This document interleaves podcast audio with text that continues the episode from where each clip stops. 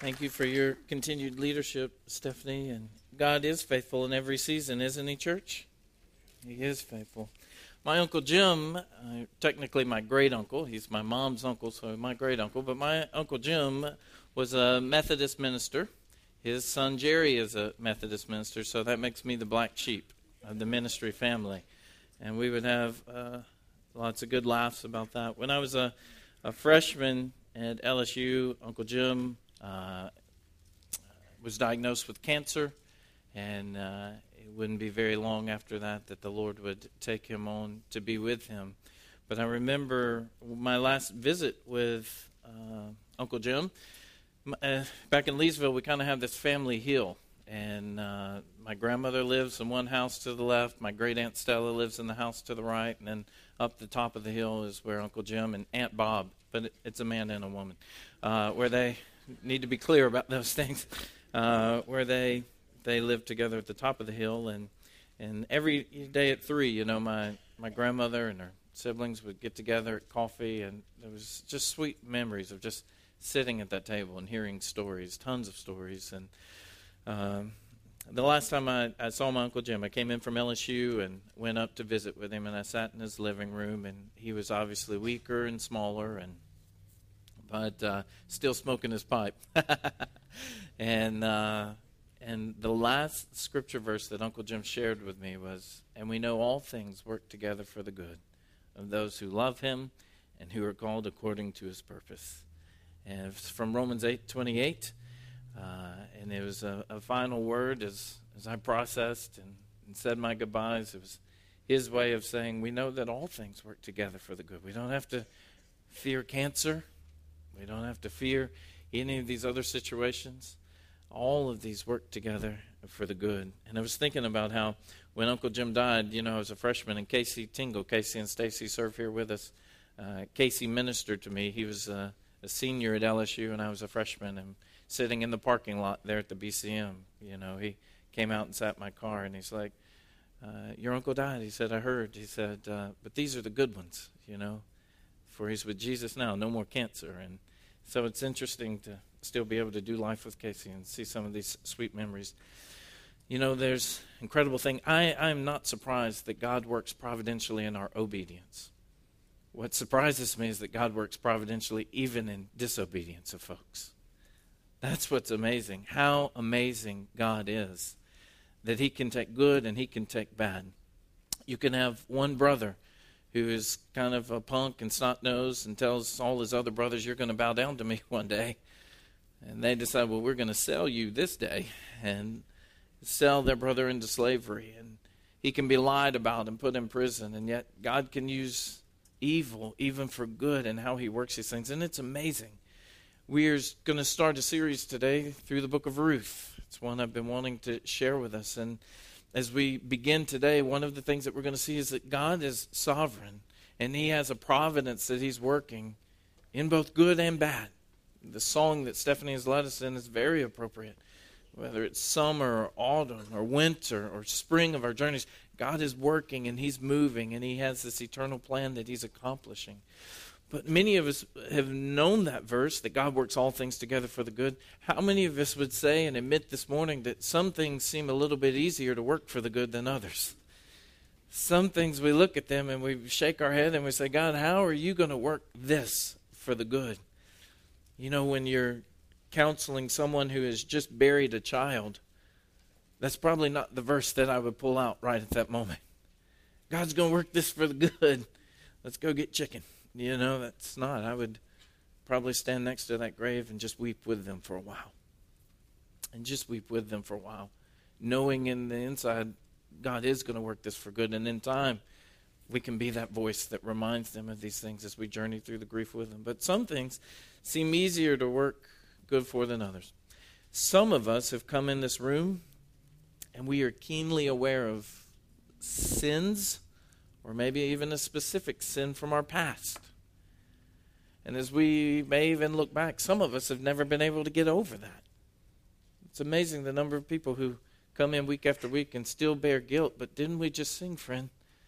Not part of our sin is nailed to the cross. All of our sin is nailed to the cross. And as you study Ruth, one of the things that contemporary pastors point out, don't ever think that the sin of your past means there's no hope for your future. And I think in Ruth one, we see a couple of these things. We see God's providence over both obedience and disobedience. And the best news is the sin that we'll see in the beginning doesn't ultimately have the final word over the ending of the chapter, nor the ending of the book. And so some of you have come in here, and, and maybe there's a sin that you think God cannot forgive you. Maybe there's one you're involved in now, and you need to lay down the rebellion, and you need to repent, and you need a new start. I read this week of a of a football player up north who made a bad decision one day. He and his buddies were out at a bar, and there was some guy who was talking some noise to them, and, and he made a bad decision, and he punched this guy, which knocked the guy on the ground. That was the only blow he delivered. But his friends jumped on the guy and kicked him and, and caused more severe damage. This young man had already gone out to the college that he was supposed to be playing football for out in California when he got a call from the county prosecutor that the man had died back in his hometown, and he was being charged as well as four or five of his friends. So he came back and and was able to plead guilty because of the, the one blow that he did, and the, and the judge uh, had some leniency on him, uh, he, but he served a six-month prison term, and the title manslaughter was attached to his name. And uh, after he served the six-month prison service, it was amazing how no one was really interested in his football skills anymore. You don't get a lot of good press if you bring someone convicted of manslaughter to your football program. So uh, they were all gone. But there was someone from Jackson State in Mississippi who had known of this guy and said, "Why don't you come down here? Here's a white quarterback who's now being recruited by a historically black college." And so he went through a process, and you got to love his mother, because at one point when he came down, he, he called his mom and was crying, which I don't believe because football players don't cry. I think that was an embellishment on the journalist. But he's crying, and you got to love his mom. She says, "Either get in the car or get to the football field, but don't call me again." Some of you are like, "Well, that wasn't tender." Sometimes we need that type of tenderness from a mom, and he stuck it out. And it's interesting, they, the football team calls him White Tiger. I'm trying to figure why.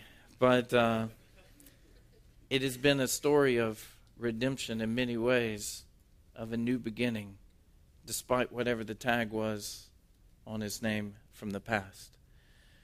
And I love that we have sung songs that say, "We belong to Jesus." No matter what the tag was, friend. Lust, lying, cheating, envy, gossip, or all of them. That is not the tag that stands over us. Forgiven. And a new beginning. And as Ruth begins in Ruth one, what we're going to see is it's a tough time. I think there's disobedience by the father. But it ends with the reminder that there's a barley harvest back home and a new beginning. So I'll ask you to stand. We're going to begin reading in verse one.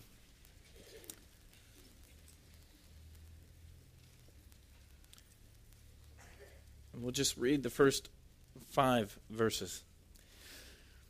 "In the days when the judges ruled, there was a famine in the land, and a man of Bethlehem in Judah went to sojourn in the country of Moab, he and his wife and his two sons. The name of the man was Elimelech, and the name of his wife Naomi. And the names of his two sons were Mahlon and Chilion. They were Ephrathites from Bethlehem in Judah. They went into the country of Moab and remained there. But Elimelech, the husband of Naomi, died, and she was left with her two sons. These took Moabite wives. The name of the one was Orpah," not Oprah, "and the name of the other, Ruth. They lived there about ten years, and both Mahlon and Chilion died, so that the woman was left without her two sons and her husband." Father, I thank you for this passage. I thank you for your word. God, there's nothing better for your people than your word. Father, we need ears to hear and eyes to see. Would your spirit anoint the preaching of your word? Would you help us to see how this passage begins and yet how you will bring it to a conclusion? That's in accordance with your eternal plan for salvation and redemption and a promised Savior and a bloodline and of a grandson named David. Father, I pray that you would speak now to your people. It's in your name we pray, Jesus. Amen. As we encounter the first chapter of Ruth today, it, which means we'll get out by two o'clock, we want to divide it into four parts. And the first part is a faithless father. And the verses that we've read, uh, I want us to begin by analyzing them and under the topic of a faithless father. Here's what's happening outside of Elimelech. So Naomi has a husband, and her name is his name is Elimelech, which means God is my king. What does Elimelech mean? Good. So Uh, as the story begins, there's some things that are happening outside of Elimelech's home. Here's what's happening in their nation. It says in verse one, in the days when the judges ruled, there was a famine in the land. Well, in the days when the judges ruled, if we're not familiar with how this text plays out, obviously Ruth follows right behind what book? Judges, all right? So Ruth follows right behind Judges, and part of the reason it's been ordered in our English translations is because in the days when the judges ruled, it just tags along. Here's an example of some other things that were going on when the judges were ruling. In the Hebrew Bible, Ruth actually follows Proverbs thirty-one, as Proverbs thirty-one is this virtuous woman. And so Ruth is actually ordered behind Proverbs in the Hebrew Bible. But here in English, we have it here. And if you know, want to know what it was like when the judges ruled, just turn back to the, the last verse in the book of Judges. Just for me, that's one page. Turn back and see how Judges ends. Judges chapter twenty-one, verse twenty-five says this, in those days there was no king in Israel. Everyone did what was right in his own eyes. How many of you know that sounds like chaos? It sounds rough. God would raise up a judge, and that judge would rule well, but then when the judge would die, the people would just go their separate ways. And you had this, you had this uh, ebb and flow, ebb and flow, constant obedience, disobedience. So while this story of Ruth is taking place, you have this guy Elimelech, who is a Judahite. He's from Bethlehem, and he is uh, he is. going to be in this time period when the judges are ruling, but everyone's kind of doing their own thing, which means there was division, there's cruelty, there's apostasy, there's even civil wars. You go back and you read through Judges and be encouraged in your quiet time sometime this week. It also says that there was a famine in the land, back in verse one of our text in Ruth. The question is, why was there a famine? And if you'll hold your place in Ruth and turn back to Leviticus, we're getting all kinds of good Old Testament today, and turn back to Leviticus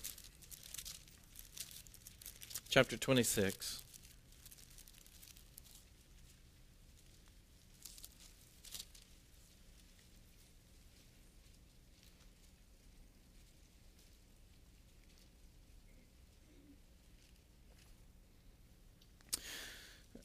There are blessings for obedience, and there's punishment for disobedience. God was clear about this to his people all along in the past. In Leviticus chapter twenty-six, it says this, beginning in verse eighteen.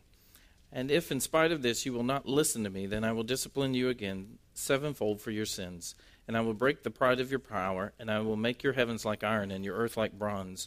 And your strength shall be spent in vain, for your land shall not yield its increase, and the trees of the land shall not yield their fruit. So there's a famine in the land. Most of the time, there was the reason the famine was in the land is because there was disobedience in the people. And God was punishing them. God wasn't going to reward their disobedience. He was going to punish them. In Deuteronomy chapter twenty-eight, just keep turning back to the right now. In Deuteronomy chapter twenty-eight, you have these covenant promises. Blessings for obedience, curses for disobedience. They go back and forth. And uh, at one point, There's a there's one group that's reading and one group that's responding on these two mountains as they go back and forth. It's a pretty incredible picture, and then it's amazing how quickly they all forget it when they went away from there. But in Deuteronomy chapter twenty-eight, beginning verse fifteen, it says, if you will not obey the voice of the Lord your God, or be careful to do all his commandments and statutes that I command you today, then all these curses shall come upon you and overtake you. Cursed shall you be in the city, cursed shall you be in the field, cursed shall be your basket and your kneading bowl. Cursed shall be the fruit of your womb and the fruit of your ground, the increase of your herds and the young of your flock. Cursed shall you be when you come in, and cursed shall you be when you go out. The Lord will send on you curses, confusion, and frustration, and all that you undertake to do until you're destroyed and perish quickly on account of the evil of your deeds, because you've forsaken me. The Lord will make the pestilence stick to you until he's consumed you off the land that you are entering to take possession of it. The Lord will strike you with wasting disease and with fever, inflammation, and fiery heat, and with drought, and with blight, and with mildew. How many of you would write this down somewhere and ponder it? Here's what God is saying he's going to do. Mildew, first of all, all right? I see the word wasting, disease, fever, and inflammation. I don't know what's all involved, but it sounds scary enough. You know, I'd be like, I don't know, honey. Let's obey today, all right? I don't want pestilence. So, Uh, verse twenty-three, the heavens over your head shall be bronze, the earth under you shall be iron. The Lord will make the rain of your land powder. From heaven dust shall come down on you until you are destroyed. So all of this to say, here's what's going on when Ruth opens. They're living in a land in which the people are disobeying God. And a part of the disobedience, a consequence, is famine that is happening to them. And uh, I, I would say here, you know, poor leadership always leads to devastating consequences. That's what's happening outside of his home. Poor leadership in the nation as they've come into this promised land. Poor leadership is leading to these devastating consequences of famine and things that are happening. That's what's going on outside of Elimelech's house. But here's what goes on inside his house. It says this back in Ruth one. In the days when the judges ruled, there was a famine in the land, and a man of Bethlehem in Judah went to sojourn in the country of Moab, he and his wife and his two sons. The name of the man was Elimelech, and the name of his wife Naomi, and the names of his two sons were Mahlon and Chilion. Now, I, I don't know uh, exactly how they chose to name these kids, but one means sickness and one means dying, you know, and I just, I don't know how you send that out on the birth announcement, you know. It's like, hey, we welcomed into the world an eight-pound baby. His name's dying. Yay! I don't know exactly how these names uh, were picked for them, but those were their names. So you think yours is tough, Ted. Uh, at least you're not Mahlon. So what happens? They go with their sons, and they were Ephrathites from Bethlehem in Judah. Do you know what Bethlehem means? House of bread. Interesting, isn't it? The one from the house of bread goes where he thinks he can find it. We'll see some things. Here's what's happening inside of Elimelech's home. The same thing outside. Poor leadership led to devastating consequence. Elimelech is the leader of his home, and his leadership is going to have devastating consequences. I wonder today how many women are in difficult circumstances because of spor- poor spiritual leadership of their husbands. I wonder how many women and children are in difficult circumstances today because of poor spiritual leadership of their husbands. And I would say something else to us. The condition of our country does not have to be the condition of our home. The condition of our country does not have to be the condition of our home. You see in Judges, all around them, in their land, people were rebelling against God. It didn't mean that it had to be inside Elimelech's home. What we go on to see is what Elimelech did. And I put on the outline there for you, Warren Wiersbe, just put a couple things that I thought were pretty clear, and so I put them on the outline for you. He says, here's what Elimelech does. First of all, he walks by sight and not by faith. You know, and I understand on one part, you want to feed your family. And so he hears, look, there's not food here. Let's go to Moab. There's food over there. But in doing that, he's walking by sight, not by faith. The second thing he does is he majors on the physical, not the spiritual. A third thing is he honors the enemy and not the Lord. And here's what I mean by that. He is in God's land with God's people. He is now choosing to go to God's enemy in that land. Moab, the Moabites came about because of Lot and his daughter. And they were enemies of God. And his, they would head from Egypt to the wilderness. Uh, the Moabites would attack God's people. They were clearly God's enemies. So what Elimelech is doing is taking his family and putting them in the territory with God's enemies. You know, there's one thing I would say to us here, too. If you aim at sin, you'll probably hit it, you know? So we want to aim at Christ and honoring him. And the interesting thing is we, we never intend to stay in rebellion probably as long as we do, right? We think it's probably just going to be a moment. It says that they intended to sojourn there. But we find out later they've been there. They stay for ten years. They stay for ten years. This is what's happening in his home. Here's what I believe Elimelech should have done. I believe he should have led his country towards repentance rather than leave his country. Even if he were the lone wolf, he should have been the one saying, you know why there's famine? Because we're disobedient. He should have been the one leading the rest of them to repentance rather than leaving his country. I think a second thing is he should have looked to God rather than himself. He should have looked to God rather than to himself. Elimelech finds a solution. He doesn't seem to pause and ask if that's God's solution. Elimelech means my God is my king, but I think his decisions reveal who really is his king.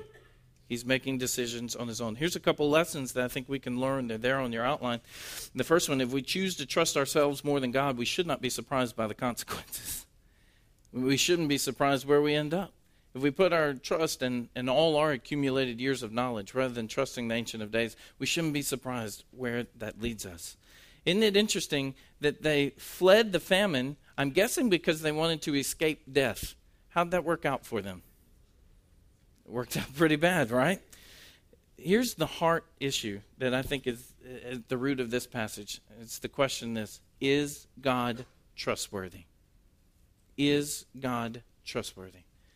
I want you to hold your place here, and I want you to turn to Second Chronicles, which is to the right, chapter twenty. I think this is the root issue uh, with Elimelech. Is God trustworthy? And then, do we trust him? So if it's you, and your family needs food, and there's a famine in the land, you think it's your job to to come up with a solution? Or do you think that you should consult God and see what his solution is? And the issue is, can we trust God, or do we need to scratch and claw and, and do these things for ourselves? I love Second Chronicles chapter twenty-one because Jehoshaphat is there. And most people just use the phrase, holy Jehoshaphat, right? You've heard these phrases? He really was holy. He was a man who had great confidence in the Lord. Here's what he says in Second Chronicles chapter twenty. It says this, after this, the Moabites, does that sound familiar? And the Ammonites, and with them some of the Munites, came against Jehoshaphat for battle. Some men came and told Jehoshaphat, a great multitude is coming against you from Edom, from beyond the sea, and behold, they are in Hazazon Tamar, that is, in Gedi. And I'm like, well, why didn't you write in Gedi? Why'd I have to say the other words? Then Jehoshaphat, here's what I love, then Jehoshaphat was afraid. Now, I, I don't know about you, but if I'm a king and I find out that three armies are rallied against us, I'm grateful this is in the text. I'm grateful for the transparency that we see in Scripture. It says Jehoshaphat was afraid. Then Jehoshaphat was afraid and set his face to seek the Lord. You see, there's a difference between Jehoshaphat and Elimelech. He set his face to seek the Lord. You're going to see that phrase again. And proclaimed a fast throughout all Judah. And Judah assembled to seek help from the Lord. From all the cities of Judah they came to seek the Lord. Three times. Seek the Lord. Seek help from the Lord. Seek the Lord. You see it? And Jehoshaphat stood in the assembly of Judah and Jerusalem in the house of the Lord before the new court and said, O Lord, God of our fathers, are you not God in heaven? You rule over all the kingdoms of the nations. In your hand are power and might, so that none is able to withstand you. Did you not, our God, drive out the inhabitants of this land before your people Israel? And give it forever to the descendants of Abraham, your friend. And they have lived in it and have built for you in it a sanctuary for your name, saying, if disaster comes upon us, the sword, judgment, or pestilence, or famine, we will stand before this house and before you, for your name is in this house, and cry out to you in our affliction, and you will hear and save. And now behold the men from Ammon and Moab and Mount Seir, whom you would not let Israel invade when they came from the land of Egypt, and whom they avoided and did not destroy. Behold, they reward us by coming to drive us out of your possession, which you've given us to inherit. O our God, will you not execute judgment on them? For we are powerless against this great horde that is coming against us. We do not know what to do, but our eyes are on you. I love this chapter. I love it because there are these three armies that are coming. And we see Jehoshaphat, and he's got some great theology. He says, God, I understand you're sovereign over all things. He said, I also understood that when we came into this land, you told us to stop at this point, and we didn't drive these out. And now, because we didn't drive them out, because you told us not to, we're being rewarded by them. They're trying to drive us back out of the land. And he said, we don't know what to do, and we're afraid, but we're going to set our eyes on you. We know that you will be our salvation. So here's what happens. Meanwhile, all Judah, Judah stood before the Lord with their little ones, their wives, and their children. And the Spirit of the Lord came upon Jahaziel, the son of Zechariah, son of Benaiah, son of Jael, son of Mattaniah, a Levite of the sons of Asaph in the midst of the assembly. I love that when I say one of your names, I don't have to tell your great-granddaddy's name at the same time. I do appreciate that, all right? He said, listen, all Judah inhabitants of Jerusalem and King Jehoshaphat, thus says the Lord to you, do not be afraid, do not be dismayed at this great horde, for the battle is not yours, but God's. Tomorrow go down against them. Behold, they will come up by the ascent of Ziz. You will find them at the end of the valley, east of the wilderness of Jeruel. You will not need to fight in this battle. Stand firm, hold, hold your position, and see the salvation of the the Lord on your behalf, O Judah and Jerusalem. Do not be afraid and do not be dismayed. Tomorrow go out against them, and the Lord will be with you." Then watch the reaction. Jehoshaphat bowed his head with his face to the ground. All Judah and inhabitants of Jerusalem fell down before the Lord, worshiping the Lord. So how do you think it's going to turn out? God says you don't have to fight. I'll fight for you. How do you, how do you think it's going to turn out? Yeah. God fought an incredible, the three armies that were coming against them. If you keep reading, you're going to find out those three armies turn on each other and destroy each other. Here's where I think Elimelech failed back in Ruth. Friends, we don't want to put our confidence in us. We want to put our confidence in the Lord. And when the situation seems sketchy and we don't know what to do, let us not run to our own counsel. Let us run to the counsel of the Lord. Let us seek the Lord rather than trying to find the solution in our own. But if you choose to trust yourself, don't be surprised where you end up. That's the only thing. Here's the second thing. Lessons to learn from Elimelech in, in these first five verses. The decisions of a father will long outlive him. The decisions of a father will long outlive him. Uh, here's what we find out. So Elimelech dies, right? Verse three. But Elimelech, the husband of Naomi, died. She was left with her two sons. These took Moabite wives. The name of the one was Orpah, and the name of the other, Ruth. So Elimelech is dead, but he has led his family to a foreign land, which now has a consequence that his two sons marry foreign women, which was strictly prohibited by the Lord. And so what I want to say to our fathers today is that we need to model faithfulness, not fearfulness. We need to model faithfulness, not fearfulness, that we trust the Lord in realizing our decisions, both good and bad, will long outlive us. There are things that my dad decided that still affect me today, good and bad. And so the decisions of a father will long outlast him.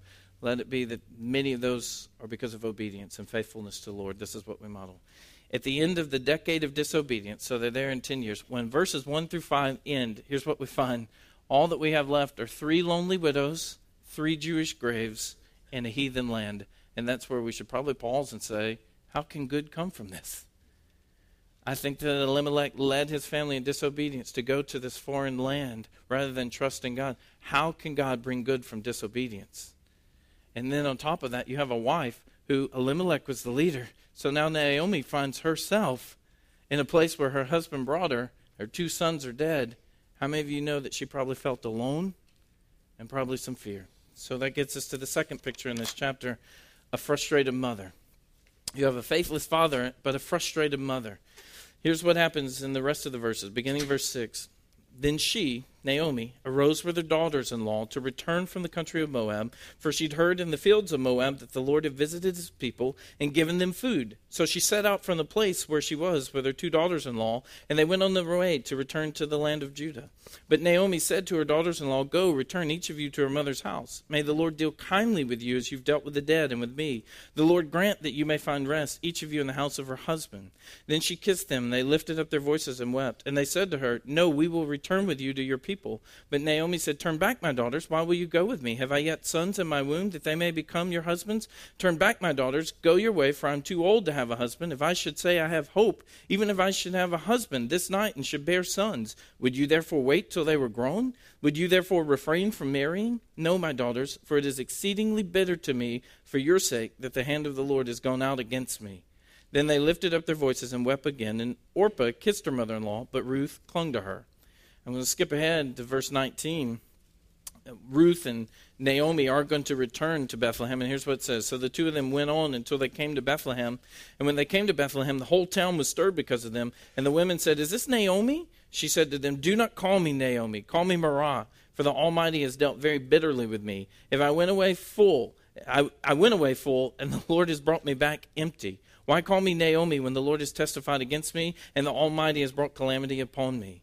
So Naomi returned, and Ruth, the Moabite, her daughter-in-law, with her, who returned from the country of Moab, and they came to Bethlehem at the beginning of barley harvest. Now, I'm not going to sit up here and pretend to say you bury a husband and two sons, and you're going to be supercalifragilisticexpialidocious. Sometimes the providential decisions of the Lord are very difficult to deal with, aren't they? Aren't they? But we have a, a mother at this point that's very frustrated and very bitter, and goes against even what her name means. I want to point out a couple things to you. First of all, what Naomi got right, what I believe she got right. The first is she arose with her daughters-in-law to return from the country of Moab, for she'd heard in the fields of Moab that the Lord had visited his people and given them food. We can't stay in disobedience and expect God's blessing. I think the first thing Naomi does is she moves back towards God's people. She hears that God has returned his favor on them. He's blessing them. So she doesn't stay in Moab and the land that's not his, dealing with these other folks. We can't stay in disobedience and expect God's blessing. John Stamm was... Uh, killed, uh, he and his wife Betty were killed in uh, China in their early twenties, serving as a missionary couple, and they left a baby that was only a few months old, uh, literally on the side of the road with a ten dollar bill and a blanket uh, as they were on their way to be executed. His brother would later be at a conference with another speaker, and, and folks were praying, and they were praying, God bless this, bless this thing, bless this. And John Stamm's brother Jacob simply prayed, said, God, we've asked you to bless a lot, but would you make us blessable? I remember when the towers fell down in New York City, and everyone, the congressman, stood on the steps and sang, God bless America. And I remember everyone was wanting God to bless America, but we act as if God's blessings are indiscriminate of our activities. Uh, God doesn't bless rebellion, friends. God doesn't bless disobedience. And there's no wonder that Naomi and Orpah and Ruth, that you have a dead husband, two dead sons, and barren women. Because it's exactly what God said he would do if you went against his way. He's not going to bless disobedience. So I think the first thing Naomi gets right is she moves back to a place of obedience. She's coming back where God's favor is. We can't stay in disobedience and expect God's blessing. Number two, Naomi knows that God is in sovereign control. She understands that it's the Lord who gives and the Lord who takes away. Even in her prayer in verses eight and nine, she's saying, may the Lord deal kindly with you. In verse nine, the Lord grant you. And she understands that the Lord has moved in a way that's caused her to be very bitter. But she understands the Lord gives, the Lord takes away. Naomi understands God's in control. I would take that theology. Number three, Naomi also understands that not all of God's providential decisions are easy.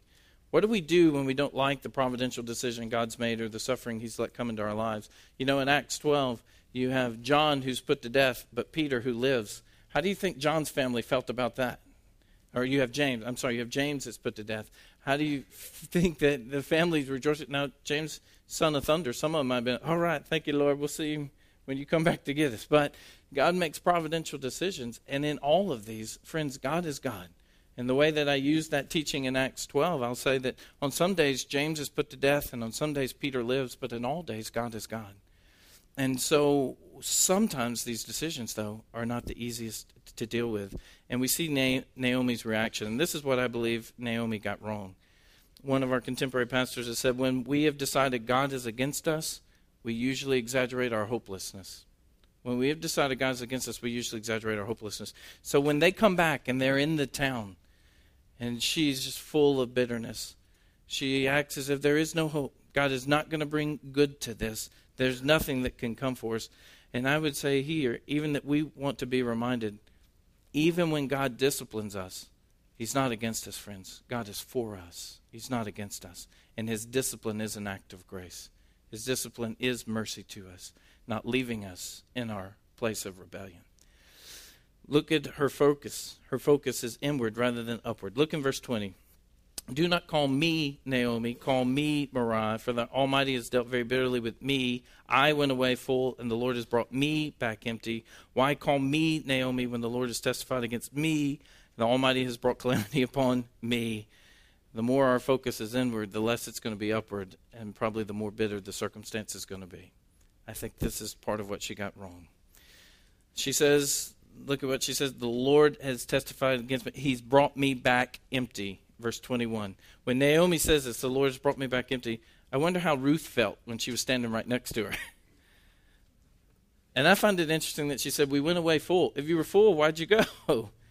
You were full. You weren't full. You were wanting food. You were wanting these things. You go and you come back, and the Lord brought you back empty. And here's Ruth standing right next to her. It's amazing how bitter we can come become because of our circumstances. So the question is, how do we deal with that? Here's what I believe we can learn. Oswald Chambers says the majority of us begin with the bigger problems outside and forget the one inside. Forget what the Lord may want to change in us. sometimes God's providential decisions aren't easy. We had a, a judge and his wife in Leesville that uh, they had a two-year-old son that was taken from them. He died. And I can remember my mom telling me the story as I grew up of her laying across the body of that two-year-old and not being angry, not being bitter. But she said, God, thank you for the two years you gave him to us. Now, not all of us, that's going to be our reaction. Not all of us, that's not where we're going to be. So the question is, how can we, how can we, when God works in a way providentially that we don't eagerly jump on, how can we bring our heart into unity with his heart? One of the first ways is just praying. God, unite my heart to yours in this. John Knight is a man who works with Desiring God, and he actually has a son who was born without eyes. He's blind, and he's autistic. And John Knight recounts this story. Um, he wrote a letter on the fourth of July, and he says this, it's a different sort of independence for me. On July fourth, nineteen ninety-five, my multiply disabled son entered the world, and my life came crashing down around me and would soon include a deep and intense bitterness toward God. If a child is born this way, friends, how, how did this happen? Was it an accident? Neither of you know that he knits each child together in the womb, which is just a point I would pause right here in light of the Life March yesterday and in light of sanctity of life. one point four million abortions occur in the U S and Canada every year. Friends, life begins at conception.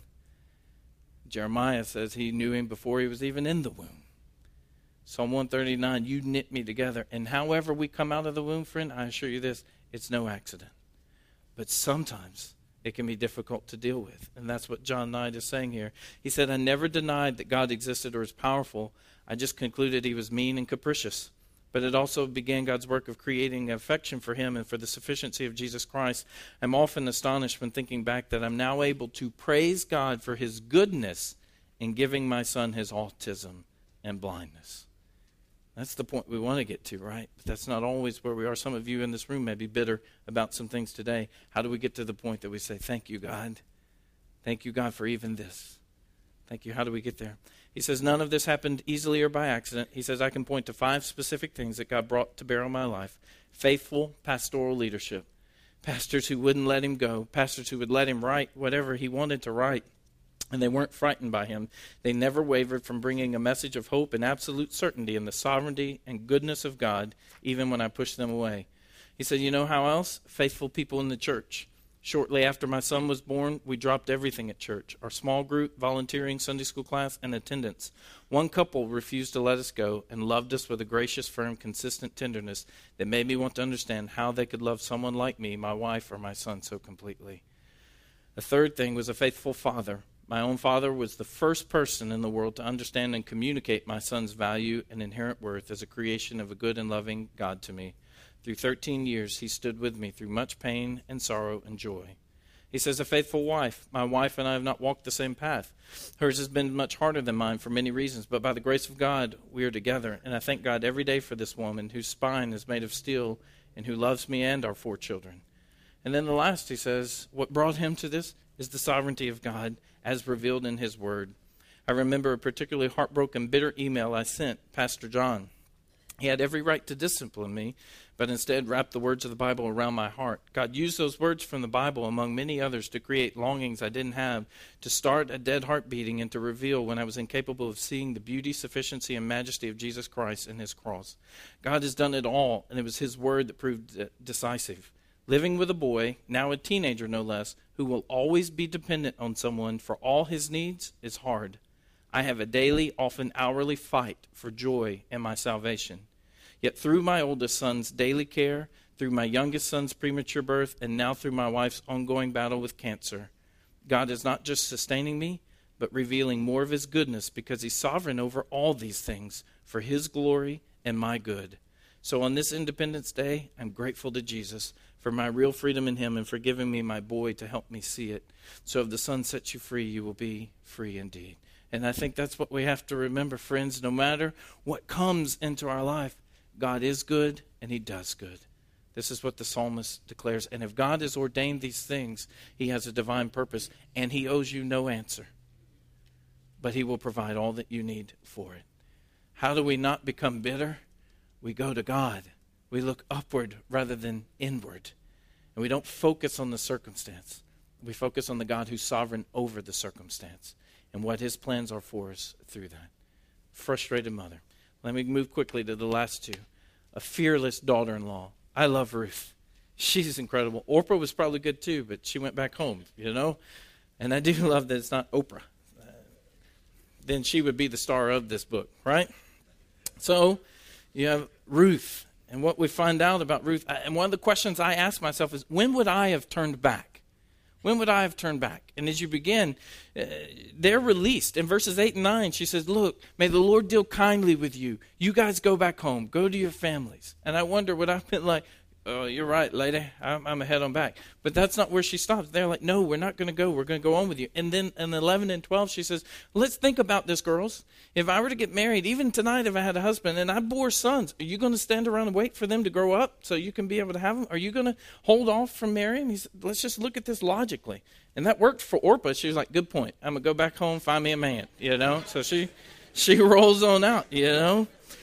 In verse thirteen, it gets even more intense. And she says at the very end of verse thirteen, it is exceedingly bitter to me for your sake that the hand of the Lord has gone out against me. This is the big argument that she's saying, look, if you hang with me, God's against me. It means he's probably going to be against you too. And so Ruth, in spite of even that, Ruth is going to move forward. And so then we see Orpah leave. But look at what Ruth does in verse fourteen. They lifted up their voices and wept again, and Orpah kissed her mother-in-law, but Ruth clung to her. And look at these words. And she said, see, your sister-in-law has gone back to her people and to her gods. Return after your sister-in-law. But Ruth said, do not urge me to leave you or to return from following you. For where you go, I will go, and where you lodge, I will lodge. Your people shall be my people, and your God, my God. When you die, I will die, and there will I be buried. May the Lord do so to me and more, also if anything but death parts me from you. And this is where I wonder where Naomi was like, hmm, all right, come on. You know, it just says, it says when Naomi saw that, she was determined to go with her. She said no more. You know, Naomi's like, all right, we'll be miserable together. A bunch of ladies just miserable. So I want you to see what what Ruth really does. And she is an incredibly courageous woman. Naomi painted the future very dark. This is what a contemporary pastor said. Naomi painted the future very dark, and Ruth took her hand and walked into it with her. Man, how many of you know that's what we need in the church? Those are the kinds of relationships we have to have. It's bleak. There's no sign of hope. Ruth, I mean, she, there was no sign of hope in Naomi's eyes. It's hopeless, Ruth. And Ruth's like, well, let's get on to it. Let's go on. And I would say to you that that sovereign God we've been talking about is the one who brings Ruth to these conclusions. This is what it means. I put the list there for you. It means leaving her own family and land. It means, as far as she knows, a life of widowhood and childlessness, because no, Naomi has no man to give her. And if she married a non-relative, Ruth's commitment to Naomi's family would be loss. Third, it means going to an unknown land with new people and new customs and new language. Fourth, it was a commitment even more radical than marriage, because she says, if you die, I'm going to die there. And where you're buried, if you die before me, Naomi, I'm not going back. I'm still going to stay there. That's how committed I am, and I'm going to be buried where you're buried. She will never return home, not even if Naomi dies. And then the final part, your God will be my God. Naomi's experience of God was bitterness, but in spite of this, Ruth forsakes her religious heritage and makes the God of Israel her God. Man, this is an incredible picture of God's providence at work. God has not abandoned Naomi, though she feels that way. We shouldn't trust feelings, friends. We should trust God's promises. He has not abandoned her. He's provided a daughter-in-law who says, whatever's coming, we're going to walk through it together. What an incredible picture. Let's close then with the final part of this chapter, a faithful God. You see a faithless father and a, a frustrated mother, a, a fearless daughter-in-law. But we see a faithful God. You know, the truth is God owes Naomi nothing. Yet she receives unmerited favor. You realize Elimelech, when they made these decisions and they chose to walk in rebellion, God doesn't owe her anything, nor us. But as you see in verse six, she arose with her daughters-in-law to return from the country of Moab, for she'd heard in the fields of Moab that the Lord had visited his people and given them food. And you see in verse twenty-two, Naomi returned, and Ruth, the Moabite, her daughter-in-law, with her, who returned from the country of Moab. And they came to Bethlehem at the beginning of barley harvest. There's a couple things that God provides. First, God provides family. Ruth is there. She's clinging to her. Nothing's going to separate that. He provides food. He has blessed his people. Whether they have repented and brought this about, God has brought food into that land. It's the beginning of barley harvest. And number three, God provided forgiveness. You have to look at the very end of Ruth. Turn over to uh, chapter four.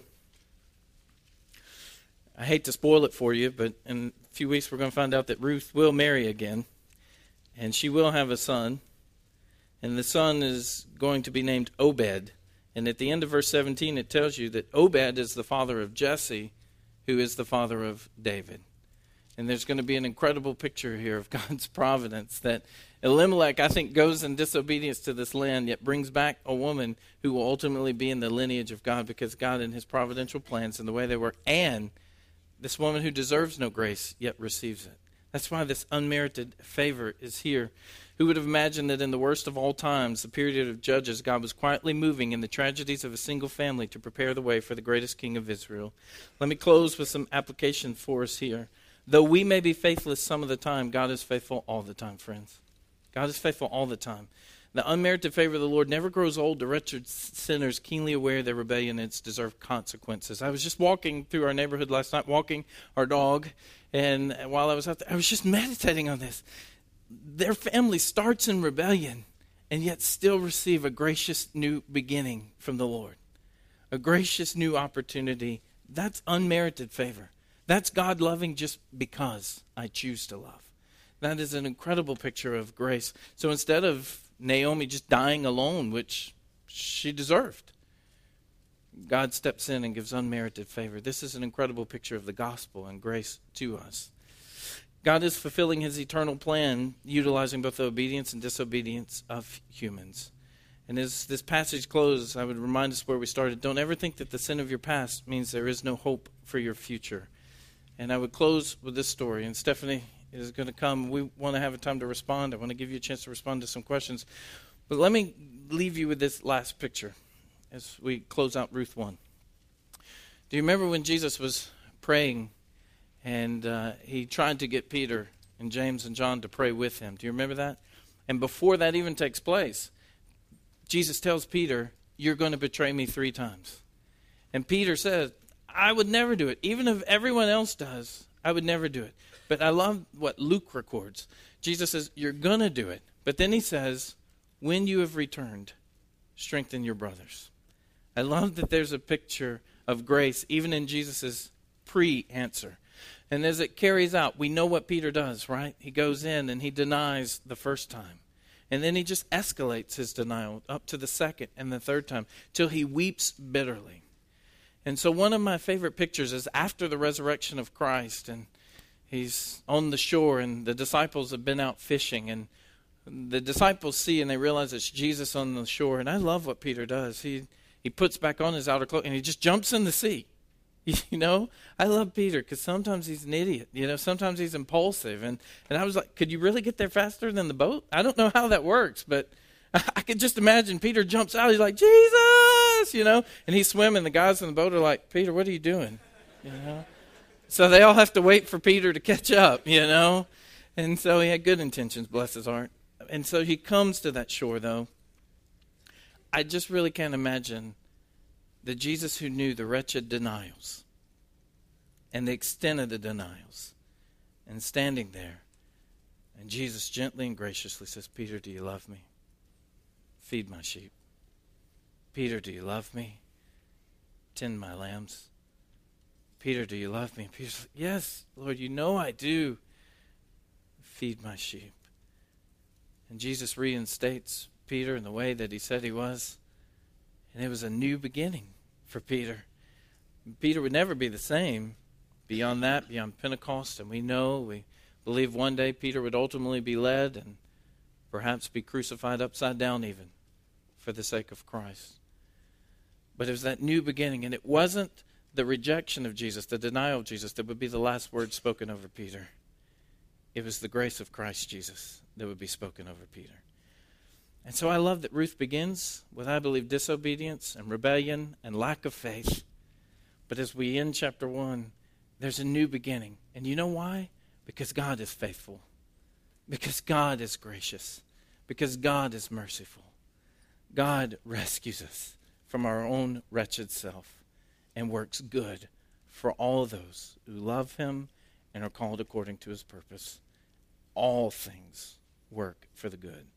I want to give you a chance to pray this morning, just quickly here as we close out, by asking three simple questions. I'll ask our elders and Kevin to come forward.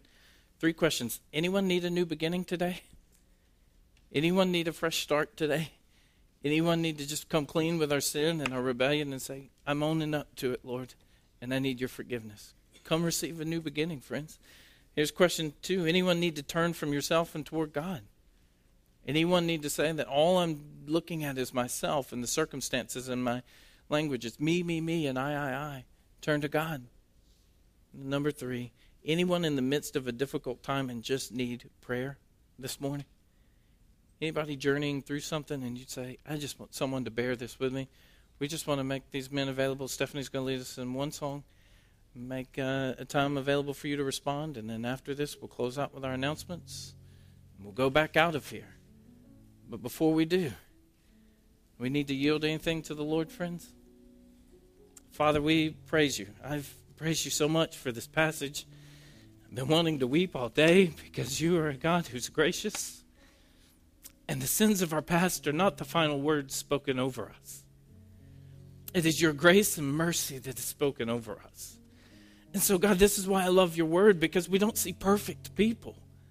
We see people sometimes that doubted and didn't have faith and tried to find an answer themselves. God, I pray you would raise men in this church that would not be like Elimelech.